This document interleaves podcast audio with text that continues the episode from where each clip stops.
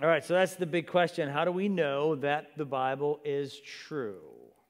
And so, what would you say if somebody asked you that? If it was a, a friend, a coworker, somebody at the bus stop with your kids, not that kids go to bus stops anymore because everybody's homeschooled, but what would you say? Somebody, somebody hits you with that question. You're a Christian. How do you know the Bible is true?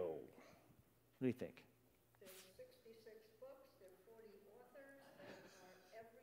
I knew you were going to be trouble when you started talking. Okay. She's coming.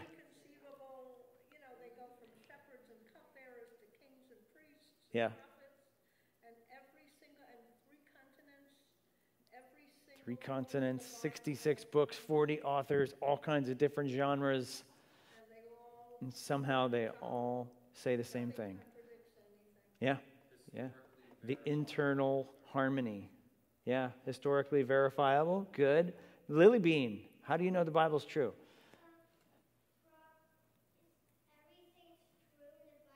Everything's true in the Bible. Okay. Because. God's never sinful. And God would never lie. Right? That's so good. I love that answer. You guys like took like three or four of my really big answers, so that'll shave off a couple minutes tonight. And the Bible says it's true. Yeah, if you want to see an atheist's head explode and like trip over themselves to like carve out your jugular, that's what you would say, just because the Bible says it's true. And they're just like, circular reasoning. Oh, but we all use circular reasoning because we all appeal to logic in order to uh, to verify things. But we're not allowed to use circular reasoning when we're talking about the Bible, right? Those are good answers. Those are good answers. And we'll cover some of those tonight. The great R.C. Sproul answered when asked this How do we know anything is true? It's the science of how we know what we know, which is a big word. Epistemology, right? A big word. How do we know what we know? The science of knowing. In a way, it's like proving God's existence, right? We can never prove God's existence beyond a shadow of a doubt. Like, we kind of got to think like sometimes we, we get equipped to do these things and we're like, I'm just going to blow every single person away with all of my knowledge, and they're going to forced through logic and reason that they're going to have to believe in God. But we can't do that. We can't prove it beyond a shadow of a doubt, nor can we really prove that the Bible's true beyond a shadow of a doubt to everyone's expectations, right? We are after enough reasonable evidence so that it really makes people think and then we let the Holy Spirit do the rest because the Holy Spirit is the one that opens people's eyes. So, speaking of God, if we're going to say the Bible is true, then we're going to say that it's God's word. And as Lily reminded us, right, that means something. And as, as such, then, the question of whether the Bible is true is directly related to the character of God Himself, right? Because if God exists, and we're going to say this is God's word, then that relates to the character of God Himself. And so, to draw a frequent comparison, I was squabbling with some atheists online when they read my latest blog post and they said miracles are impossible. And I said, well, if God exists, then miracles exist, right? If He's not, then sure, you might be right. Then miracles are impossible. But because God exists, then you got to at least give me that miracles could exist. And if he exists the way the Bible says he does, then yes, right? Same thing, right? If God exists as the Bible claims him to be, then his word is true. It has to be. And so we have to always kind of bring it back to God and the character of God. As Lily said, God can't be sinful, right? He can't lie. And so if he is if he exists, then his word is true. And so in the hopes of trying to put some boundaries around this and some buckets, I want to give us three categories tonight to think about how to get our arms around the question of how we know the Bible is true. And I'm going to say God wrote the Bible, God preserved the Bible, and that God speaks through the Bible. So, just three buckets to help us. God wrote the Bible, God preserved the Bible, and God speaks through the Bible. So, let's look at the first one that, that God wrote the Bible. And I have a minimalistic outline for you guys uh, because I never know when my remote control is going to stop working. So I didn't want to be too dependent on my slide. So it's a common misunderstanding. Maybe if you've talked to somebody about the Bible and the truth of the Bible, maybe they would say, yeah, well, man wrote the Bible, right? And so therefore, the Bible contains mistakes because everybody knows men are not perfect, right? Anybody ever heard that before? That men wrote the Bible, so therefore the Bible's full of mistakes. But again, we have to go back to what the Bible says about itself. Now, somebody head over to 2 Peter. We're going to look up these passages together. 2 Peter 1 20 to 22. And we'll see what the Bible says about who wrote the Bible. Anybody got that? And can read it in a loud, authoritarian voice? Maybe with an English accent. 2 Peter 1 20 through 22. Anyone? You got it? Read it? Go ahead.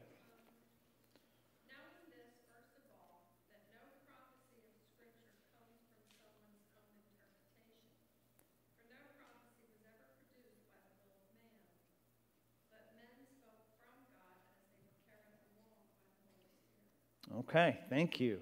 So this is it, it claims right in First Peter that this is not something that is man's idea, right?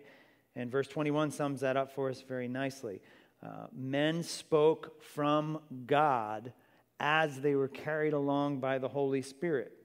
Right? And so that's the idea that God inspired, and we're going to look at four key, or four or five, well, four key doctrines in this. The first one's the doctrine of the inspiration of Scripture. So God wrote the Bible, and therefore it is inspired, right? It is inspired by God. They were carried along. These authors wrote these words using their brains and their pens and their finger muscles, right? But they were carried along by the Holy Spirit, right? And when we talk about some big words like Plenary verbal inspiration. Anybody heard of that one? That's a good after dinner word. Plenary verbal inspiration. So God inspired the whole Bible, plenary, right? But He gave writers freedom to write according to their own personalities, right? It's not like they got into their cave with their little candle and they had their, their charcoal ink mixed with whatever else it's going to be mixed with, and they stretched out their animal skins and, and they just got into this trance and they had no idea what they were doing, but they just kept writing and writing and writing and they didn't. It's not like that. God worked through the personalities of these men. He under, they understood what they were doing. They, had, they wrote exactly what he intended them to write, but he did it through the inspiration of the Holy Spirit. So this balances human effort and divine elements in Scripture, but it maintains the Holy Spirit as the ultimate author of Scripture. But it also reflects the personalities of the authors. We see that all the time. We see that in Matthew as we're going through Matthew. We see Matthew's personality in that.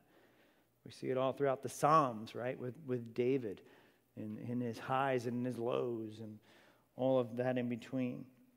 And so, because it's inspired, because God wrote the Bible inspired through the Holy Spirit, it's also going to be the second one, which is inerrant. Anybody know what inerrant means? Without error. Without error. Yes, exactly. And so let's jump over to uh, John 17 17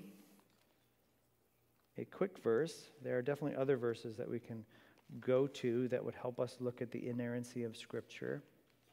But somebody can read John 17 17 for us. In the words of Jesus, my Bible's red there, so it looks like it must be Jesus. Anybody? Oh, you're rolling King James on us. Wow. Sanctify them in the truth. Thy word or your word is true. And so, wow, still, Amer- New American Standard has the thighs? New, American Standard. American Standard. Wow, okay. The new All right. They have the these and the thous too, as well as the thighs? Yeah, there is some sort of poetry with these and thous. I got you. I understand. So, so Jesus tells us directly in this verse that God's word, your word, is truth.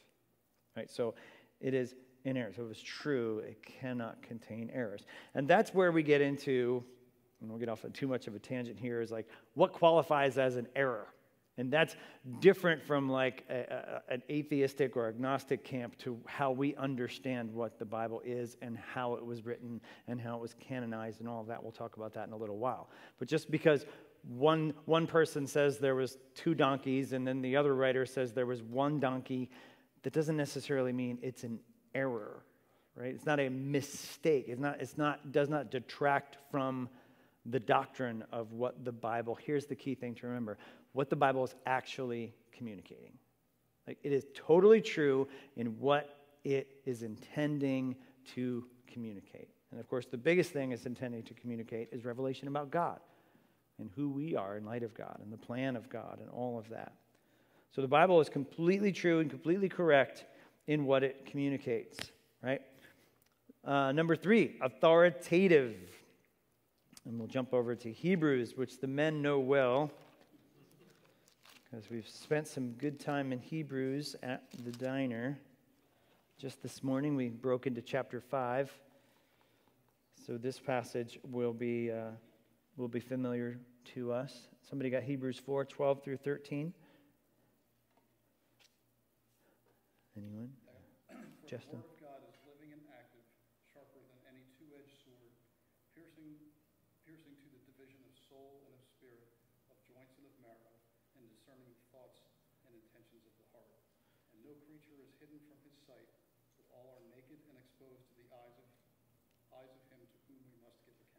Yes, amen. You actually taught on this passage, didn't you? You actually, I remember that as you were reading it. I'm like, wow, it's like just like he just did that. I, rec- I remember that voice saying those words. Yeah, so especially um, verse 13, right? No creature is hidden from its sight, but all are naked and exposed to the eyes of whom we must give an account. If we're going to give an account, that means he's an authority over us, right? And that's through the word of God. So it is, it is God wrote the Bible, it's inspired, it's inerrant, it's authoritative. What does that practically mean for us as Christians if the Bible is authoritative? We can rely on it read it, it's true. We can rely on it and read it, it's true, absolutely. What else? Em, you and I were just talking about this moments ago. What does it mean? We have to obey it. if it says to do stuff, we got to realize that we need to submit ourselves under the authority of Scripture and actually do that stuff that it says to do, right? Because we say Scripture is, well, we say Scripture says it's authoritative, but we believe in that as well. One of the major differences between uh, liberal, progressive, maybe mainline churches, right? They've walked away from all that.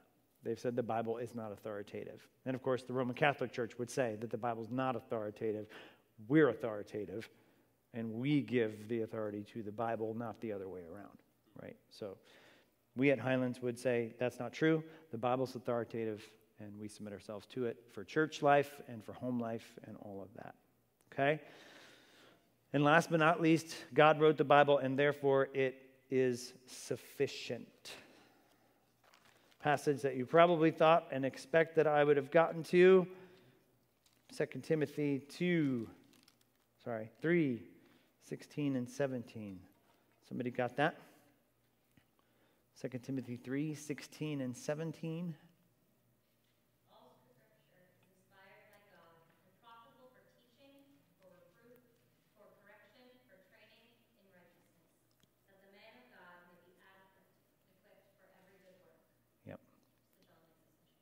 It is. Complete and equipped for everybody? God may be complete, equipped for every good work. Okay. Okay. Okay.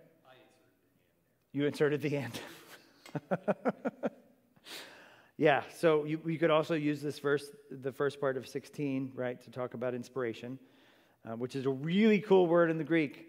Theopneustos, breathed out by God. So it is really, we talk about pneuma or pneustos, it's actually the breath, it's actually the soul of something, and theo, of course, meaning God. So it is literally God breathing, God creating, God giving life to His Word. It is literally the creative breath of God. And when we talk about that, obviously you can't talk, get, get rid of Genesis 1. God's the creator of everything, so of course he created his word. But he created his word, he inspired that word. But verse 17 is kind of what we're after uh, that the man of God, the woman of God as well, may be competent, equipped for every good work. So scripture is sufficient, right? Is it sufficient to tell me how to fix the starter on my lawnmower? No, it's not, right?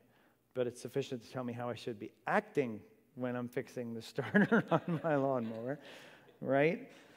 Eh, how I, how I look at that, how I interpret life in that. So it's, again, what it is saying, right? It is sufficient. So for all of life, for all of faith, for all of our growth in righteousness, it is sufficient. So, answer number one to how do we know the Bible is true? Because God wrote the Bible. And you know, we also uh, have to talk about Jesus, right? And Jesus, one of the best testimonies to Scripture's truth is what Jesus thought about Scripture. Right? And there are several places uh, where Jesus uses the words God said when thinking about Scripture. Just jump over to John 15 really quick. And I'll just show you one of them.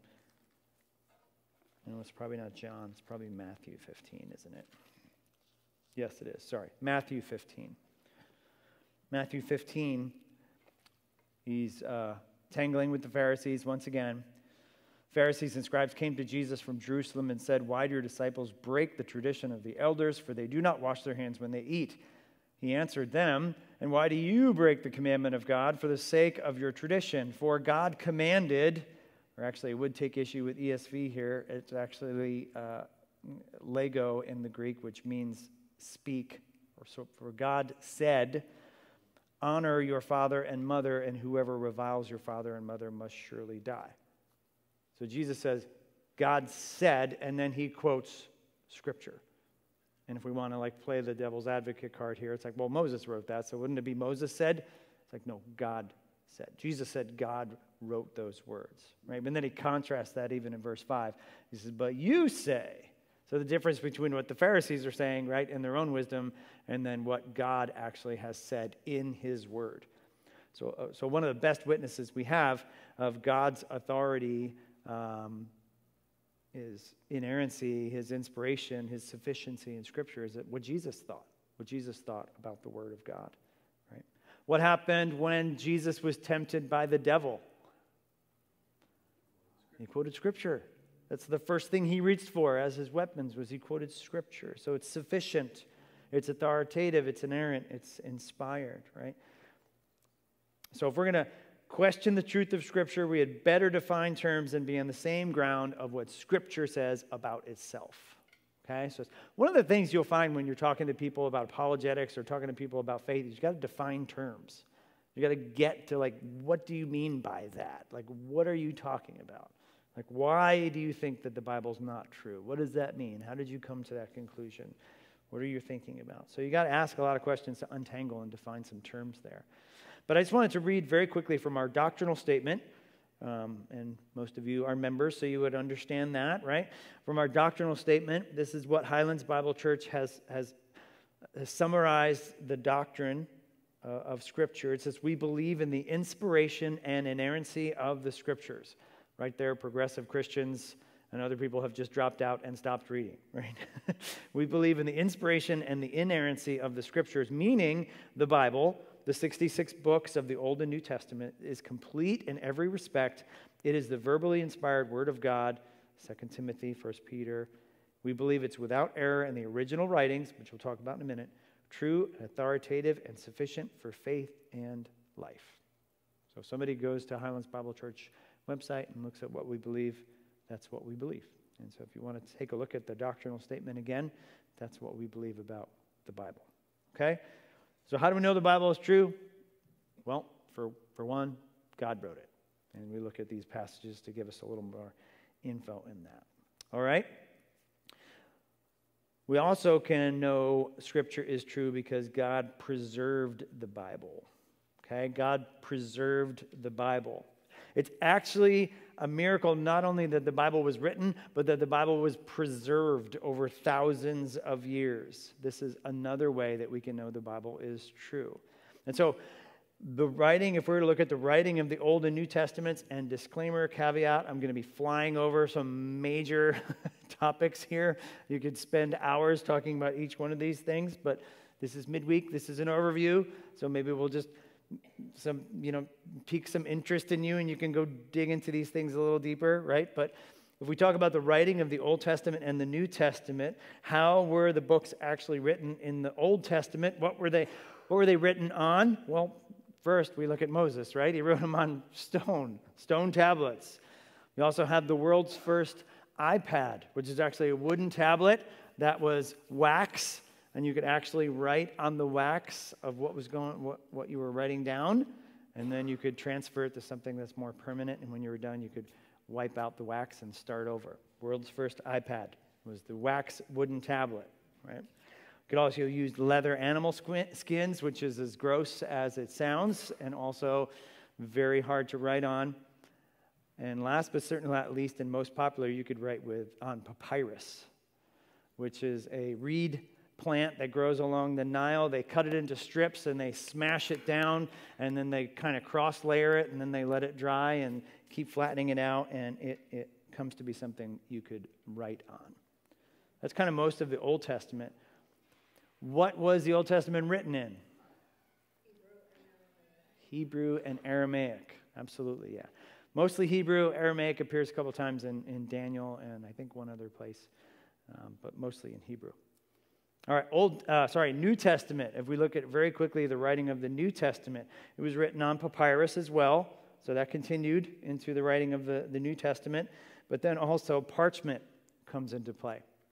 Parchment's made from animal skins, which is uh, kind of a step above just like the leather stuff. They would stretch them out. They would uh, take the animal skins of sheep or calves or goats. They would soak them. They'd make them white and stretch them out and dry them. You could actually write on them pretty easily. Um, Paper didn't come into play till about 900 AD. What was the New Testament written in? Yeah, New Testament was written in Greek. Why was it written in Greek? Weren't they speaking Aramaic still in, in Jerusalem or speaking Hebrew? Why was it written in Greek? Yeah, yeah.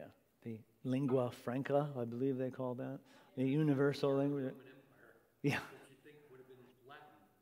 Right, right. Yep. Yeah. yes. Um, so when we talk about the writing of the Old Testament and the New Testaments, right? Rhoda's texting me funny things in the middle and distracting me. Are there original writings of all these things? Like, do we have animal skins, or do we have the original Ten Commandments, or do we have like you know original parchment or papyrus? Lori's shaking her head that we don't have them. So if we don't have them, how can we possibly know what the Bible says? What happened to the original writings? Yep, copied and recopied. Yep. Yes, hold that thought. I'm going to get to that in a second. The original, the, anybody know what the original writings were called? Called the autographs. The original writings were, then they're gone. They're all gone. Mainly because if you're going to write on an animal skin, it's not going to last very long. And the climate, of course, if you're not like trying to take care of it, it's just eventually going to disintegrate, right? But I also found um, some other interesting reasons as to why we don't have the originals. First of all, as we said, kind of age and decay. I mean, they only last so long. If you ever go have the chance to nerd out and go to a library or go to like the Museum of the Bible or go to some other place where there's Bible on display, it's like they're in this climate controlled environment and everything is humid, like a humidor and everything, you know. So otherwise, they're just going to be subject to the environment and they're going to fall apart and decay. Uh, another reason was war and destruction of Israel, the fall of Jerusalem, right? And people took over Israel when. Um, Babylonians came in, the Assyrians came in. Not high on their priority list was maintaining their writings, right? They wanted to burn everything to the ground, so they wanted to destroy all that. Same thing when that happened in, in Jerusalem with Rome. Third reason that I found was kind of interesting is because uh, people revered them so highly that they didn't want them to fall into enemy hands. kind of like if we have military equipment, theoretically, that we don't want to fall in enemy hands. I'm going to leave that alone, right? We would destroy them before it gets there. So we would just, the, the Jews would destroy it before it got taken over by enemies. And speaking of which, if enemies did get their hands on it, of course, they would destroy that. Even if they were kind of enemies within their own ranks, right, that didn't believe that were maybe in rebellion against God, they would try to destroy the writings. And so, again, uh, you would think that would be a huge problem if we didn't have any original writings. But as Lori said, it's not, because we have thousands and thousands of copies of the manuscript. Um, and so the original manuscripts are all gone, but we do have manuscript copies of both Old Testament and New Testament, and of course, together, right?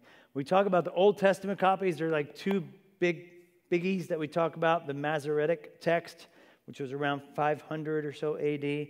The Masoretes were from Tiberias. They were meticulous, nerdy scribes, and that's what they did. They just were all about the Old Testament. And so they meticulously cared for those manuscripts. In 1947, there was a young boy who was looking for some stray goats and threw a rock into a cave in Qumran. And does anybody know what he found? The Dead Sea Scrolls. And so the Dead Sea Scrolls found thousands, or in those Dead Sea Scrolls were thousands of fragments, and actually the whole book of Isaiah. And because, again, God preserved the Bible, they were kept in this cave under pretty much perfect conditions and sustained for a really, really long time. And so they found that. That's actually in Qumran. You can go and see the giant Isaiah scroll. Uh, we were there. It's, it's pretty cool. But uh, they have fragments that were really the earliest from the second century BC, and they were found in 1947. So, what that also did is that they found then older manuscripts than the Masoretes had, and so they would, oh wow, let's go compare these to the Masoretes, and lo and behold, they were super, super accurate. I think one guy was like, Isaiah was 95% the same. And so that speaks to, again, how God preserved the copies of those things over thousands of years. And so it's one of the big things that God has actually preserved it um, in that. New Testament, of course, we have thousands of copies in different languages from the second century on up. We have about 5,000 Greek copies of the New Testament. It's always changing, so they teach us in seminary not to like use exact numbers because that usually changes. Um, to put that in perspective, for Homer's, Homer's Iliad, there's about 1750. And we have 5,000 copies in Greek alone. If you bring in other languages like Latin or Slavic or Armenian or Coptic, you are up around 20,000 copies of the New Testament manuscripts. It's just unbelievable that there's that many copies. And Josh McDowell, in his book, uh, Evidence That Demands a Verdict, said compared with other ancient manuscripts, the Bible has more manuscript evidence to support it than 10 pieces of classical literature combined. It is, they'll use the word embarrassing. Like if you're a textual critic, it is embarrassing how many manuscripts you have to know what was written. And that's the science of textual criticism. You put them all together, and you say, like, well, this one says this, this one says this. We got 4,999 manuscripts that use this word, and then we have one manuscript that doesn't. Who's right? You know, it's not a mistake. It's like, you know, somebody made a copying error, right? So the manuscripts were preserved in both the Old Testament and the New Testament. And then we have the idea of the canon of Scripture, which is, which is maintaining the, the true Scripture. What is, what is why do they call it a canon? Is it actually shoot a cannonball or a flaming thing? What's a cannon?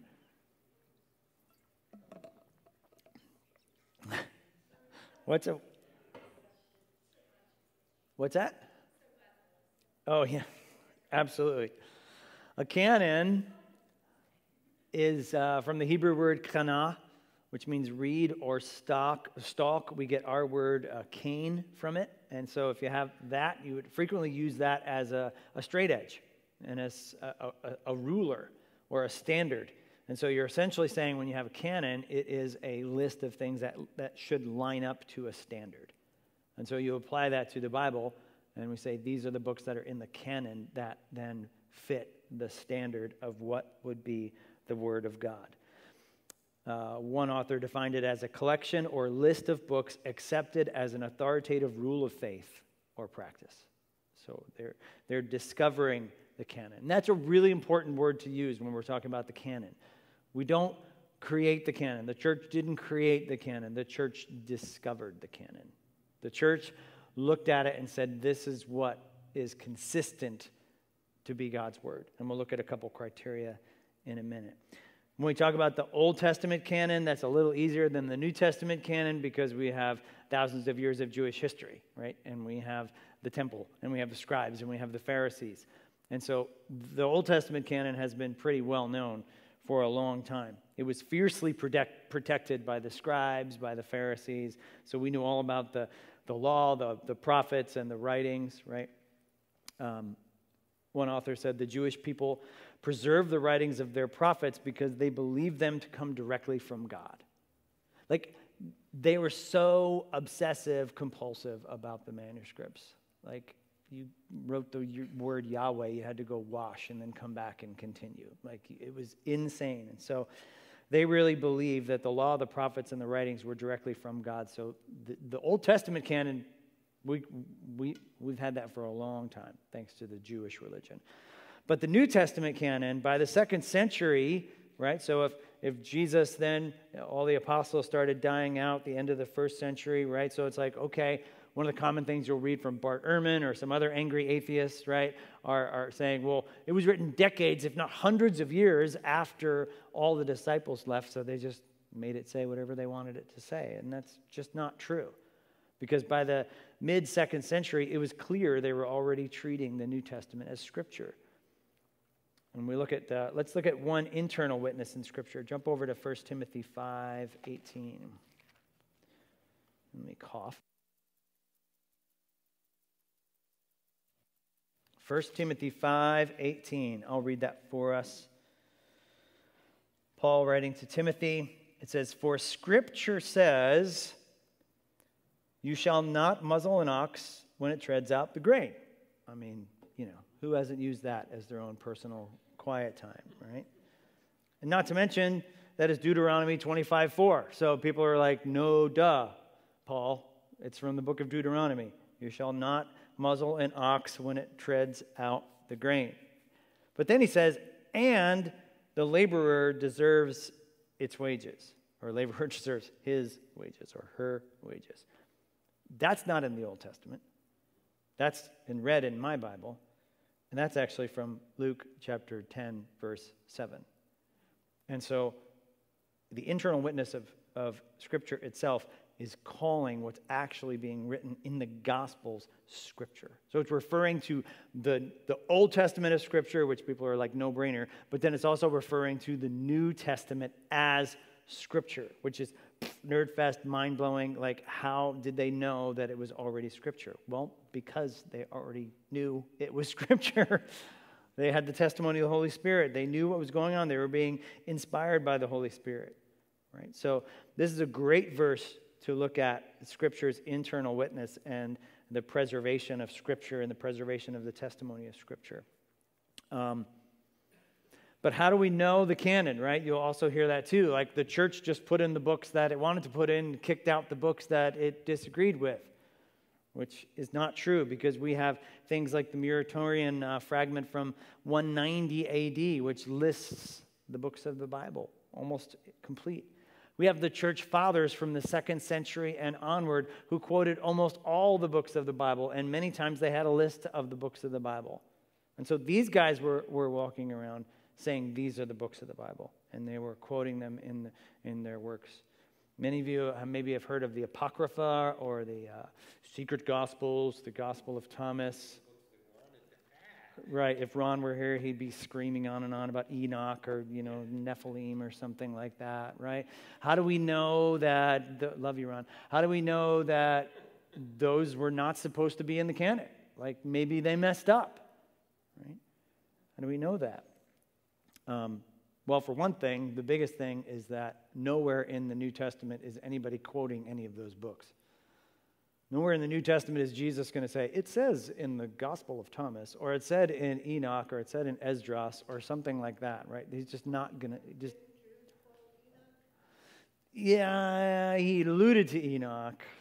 Yeah, it's possible. I have heard that a couple times. And I haven't, every time I hear that, I'm like, yeah, I need to look at that. And I haven't, I don't think it's a direct quotation, but yes, I believe there is something there where Jude um, uh, kind of refers to Enoch in some way. But it's never in an authoritative way, like, especially the way Jesus would say it, like God said this, right?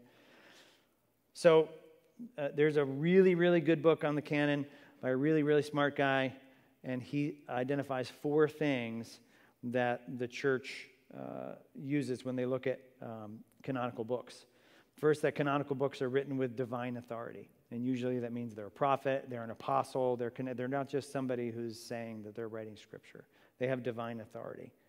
They're also recognized and used as scripture by the early church. That's huge. We look to see what the church itself used to train people in the faith. And third, church reaches a consensus around those books.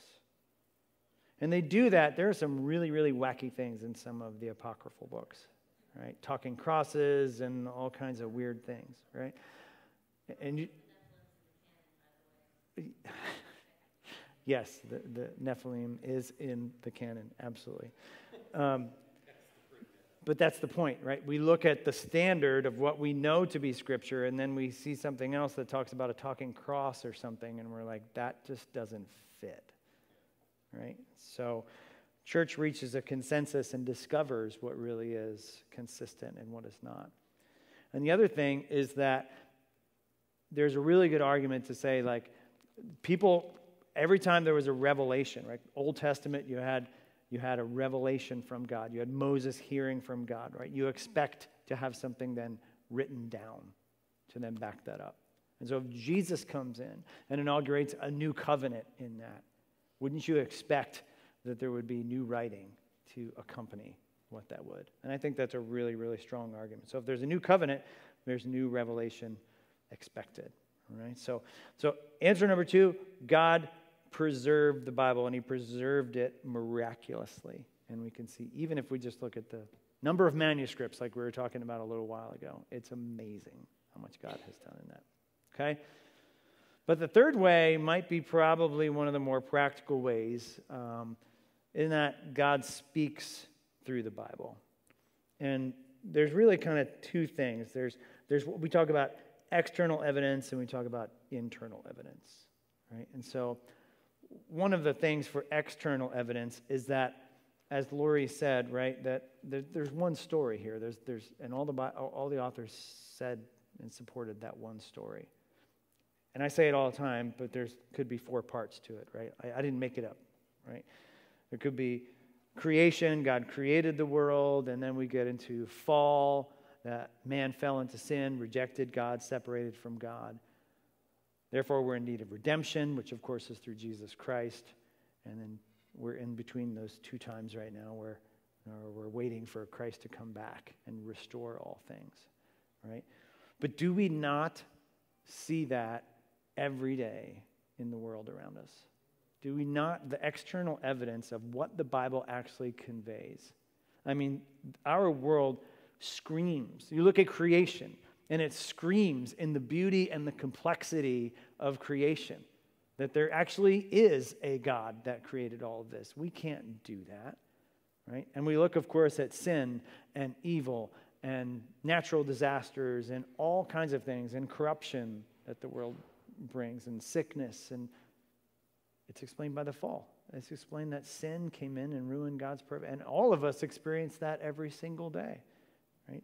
And that hope for redemption that we see in Jesus Christ, of course, the only worldview that could possibly make sense of how our sins could be atoned for by someone who is perfect in God, and then the hope of Him returning and judging and making all things right. I mean, it's really a worldview that we just see verified in our world every single day. So if we talk about external evidence, we see it all day, every day, and that God is speaking and calling us to Himself. And so you kind of got to zoom out and look at the bigger picture of what Scripture is telling us. And we see that in the world around us. Um, somebody also said earlier, too, that, you know, we have extra biblical, what we call outside biblical, or just historical evidence. And if you talk about the, the New Testament writings, if you talk about what happens, like you have guys like Josephus or Tacitus or other Roman historians, that, Jewish historians, Roman historians that are walking around that aren't Christians that testify to these things, that these things happen. We have evidence of what happened uh, to the Jews, of course, in Assyria and all those other things. So there's, there's external evidence that, that we, can, we can call upon. But there's also internal evidence, right? And this is where we can jump back to a passage. And of course, this is where the atheist would lose their mind, right? Because we're, we're calling on saying, here's how we're going to prove the Bible's true. It's the Bible. And they're going to go, that's circular reasoning. You're stupid. And I knew you're stupid, and I won, right? But it's not really true. Because the internal evidence for the Bible we can sum up in a passage like we just read in Hebrews 4. It says, The word of God's living and active, sharper than any two edged sword, piercing to the division of soul and spirit, joints and marrow, discerning the thoughts and intentions of the heart. Who has not read Scripture and felt like they got punched in the face by something? Right? We read Scripture, it is not like any other book. Right? We read Scripture, it's not like reading the news on your app, or it's not like reading a, a fiction book or something like that. It is living and active, and it does cut us something happens when we read the Word of God, or it should, and that's the Holy Spirit. Right? So the internal testimony of, of Scripture happens really inside of us, inside of our hearts and souls, right? Who has not heard testimony of people who have been saved by reading Scripture? Because it actually makes sense.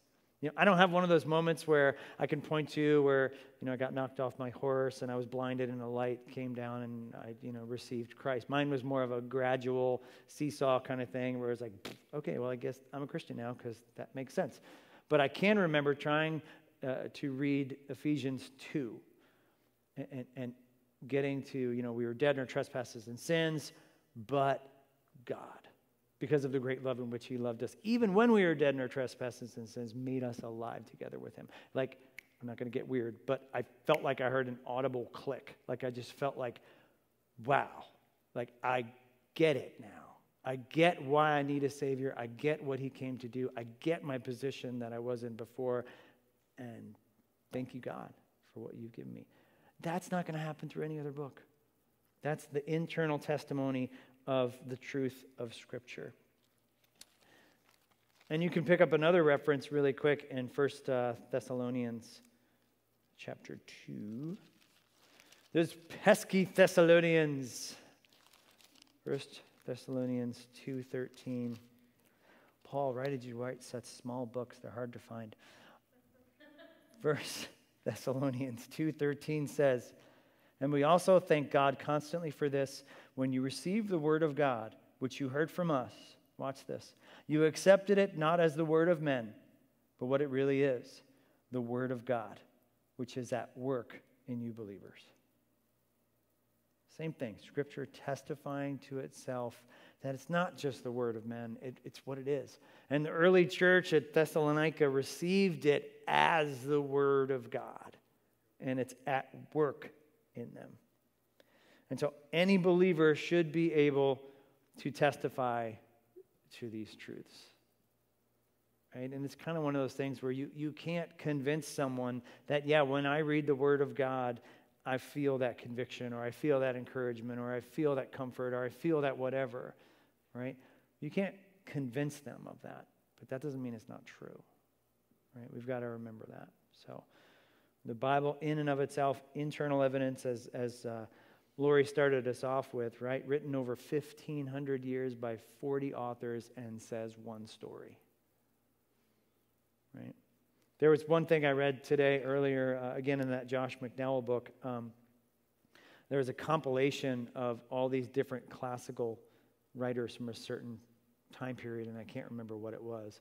But he was just struck by the difference in all of their worldview and the difference in everything that they were trying to say and, and the perspective of each one, right? All written kind of within that same time period. But yet the Bible, written probably close to 2,000 years, all has that same, same thrust of who God is, who we are as sinners, our need of a Savior, who is to come, the Messiah, and of course, Jesus himself, right? So the Bible consists or, or presents a, a consistent worldview that really no other Bible, no other religion does. So, thoughts, questions? Something I was thinking about, opposite too, I mean, the Bible is very clear about unbelievers and how they respond. Yeah, Bible's clear about unbelievers. Two fourteen, I think it is, it says, you know, to those who are lost, it, it's folly. That the, you know, the spiritual Right. Natural mind cannot accept the things, the spiritual mind, yeah. We're going to talk about that on Sunday. I don't know why I do that, because you're going to remember. You just quoted Sunday's passage. Know, but you might get a giveaway book. I'm sorry, I totally interrupted you. I got excited. But your point is well taken, right? That that until the Holy Spirit opens those eyes, right? We could be so excited about the truth of Scripture, the impact of Scripture, the realization that it's God's Word and what it can do, and all of that stuff, and they're going, huh? You ever read Leviticus? I read a couple parts of it. It's scary. Like, you know, you read the, the, the conquest of Canaan and things, and they're just like, how in the world could that ever be helpful to you? But they don't have that mind, they don't have the Holy Spirit. So we've got to remember that too. We're not trying to intellectually convince someone to be a Christian, right? As Greg Koukl says, we're just trying to be a pebble in their shoe. You know? So when did the Catholic Church add the extra books to their version of the Bible? They added it after Trent, I think it was 1546. Okay, so after, It was reactionary. after the Eastern Orthodox split too. Yes. The Great Schism was like in 10 something or other. Yeah. So they, it was really a reaction to the Reformation, is what it was. Accepting those books, right? And, and various church fathers would say, you know, I think Augustine was one of them too, my homeboy. He's like, no, they're, they're fine, you know. But I don't know if he would say they're on the same level of Scripture, right? They're good for uh, information. They're not good, uh, they're not divinely inspired, right? There's different interpretations. But yeah, Catholics included them in the canon. They said they were deuterocanonical. They were, they were subsequently included in the canon, which is, yeah, no. And that's subsequently where they get some of their key doctrines purgatory, or praying for the dead, or merit system, or something like that. Oh, purgatory comes from those? I believe so, yeah. I know prayers for the dead do, does. Yeah, I know prayers Yeah. for the dead, I believe, I thought purgatory didn't actually appear in the Bible anywhere. That was a papal, uh, It's insert. Possible. It's possible. I'm not sure either. I'm not, yeah, I'm not up on my. Uh, I'm not an expert Catholic theologian either. Any other thoughts or comments or questions or disparaging remarks? I have three giveaway books. I have two of the same book, and I have one of this book. Uh, this book is really cool. it's put together by a guy named Tim Challies and Josh Byers. And if you're familiar with Tim Challies, you should be. He's a he's a blogger from. Uh, he's been blogging probably for like 20 years now. One of the one of the original bloggers, um, but he does a lot of book reviews and a lot of other helpful things. And he teamed up with this guy to do a visual theology series, and this one's called a Visual Theology God, a Guide to the Bible, and it has amazing graphics in it. And there's one in here that I wanted to show you if I can find where it is. That was a good one, but that wasn't it. So here is uh, how has the Bible been preserved for us today? And these little dots represent manuscript copies of, of different uh, writers, uh, from Tacitus to Herodotus to Plato to Caesar to Homer's Iliad, and then the New Testament. It just keeps on going. So it's kind of a, it's a really cool, he does stuff like that throughout it. There's, there's a lot of pictures, not many words, right? So that's one book. And then this book is uh, by one of my professors, Dr. Timothy Paul Jones at the Southern Baptist Theological Seminary. And this book is simply called How We Got the Bible. And this also is a very easy read. It does also have lots of pictures in it as well and lots of charts, all right? But it is also very, very helpful for everything that we've been talking about. It's, Ron's not here to defend himself. Yeah, but he's listening. He is listening, so I'm definitely going to give, no, Do you want it? there's two. No, I, I'm so behind in my reading. If I take a book, it'll be a dust catcher. Okay, so I've got two of these, and I got one of Challies. Who wants them? Come on now. These are good. These are good even for like, you know, um, coffee table books and things like that. You can pick it up. Which one did you? I'll have that one. You'll have that one? It's a little bent, but I didn't, you know, it's, it's still new. All right, I, I got two of Timothy Paul Jones. Anyone? Anyone? Anyone? Anyone?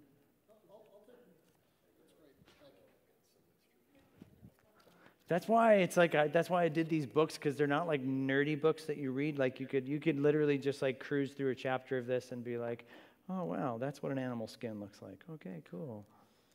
So, anyone burning desire? Okay, all right. I'll just Ken wants it. I know he did. Yeah. All right. So we've done our giveaways. We've looked at how do we know the Bible is true.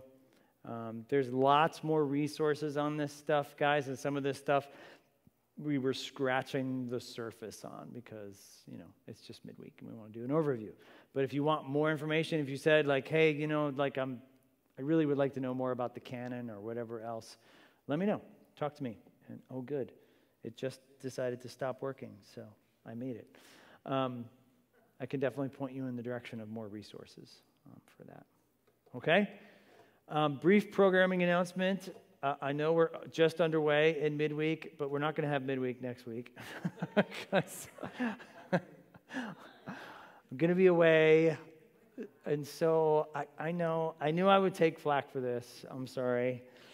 But I figured I would tell you guys now, and you could get it all out of your system, and, you know, we'll pick right up again. You have a disparaging, that is a disparaging remark now, right? I know. I'm sorry. That's why I tried to tried to give you your money's worth on the first night so you could really think about these things. All right? Could have. It's not so Roger.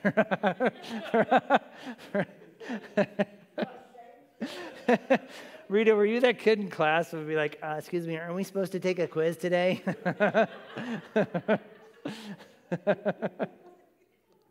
you get like pens thrown at you. All right. Thank you, guys. Let me pray for us. Father, thank you for your word. And um, Lord, we're well aware that our society is increasingly hostile to you, and especially anything related to you your church, um, us, your word. And Lord, help us when we're in those situations when, when someone would make a comment of uh, the Bible is written by men or the Bible is full of mistakes or, or whatever, Lord, that we'd be able to, to pull some of these things maybe together or other things that we learned in Scripture and be able to, to uh, Lord, give an answer for the hope that we have and do so with gentleness and respect. Not to win an argument and certainly not to intellectually defeat our opponents, but really to share with them the hope and to bring them, hopefully, to a knowledge of Jesus and let the Holy Spirit open their eyes uh, to salvation. We pray that you would increase our confidence and our faith, as we read in uh, Thessalonians, that we receive the Bible not as the words of men, but as what it is the words of God, uh, which is at work in our hearts. So cause that to be at work within our hearts. We rejoice that your word is living and active and continues the work. We pray that you will bring us to maturity, and we look forward to that day when that will be in completion with you. We pray it all in Jesus' name. Amen.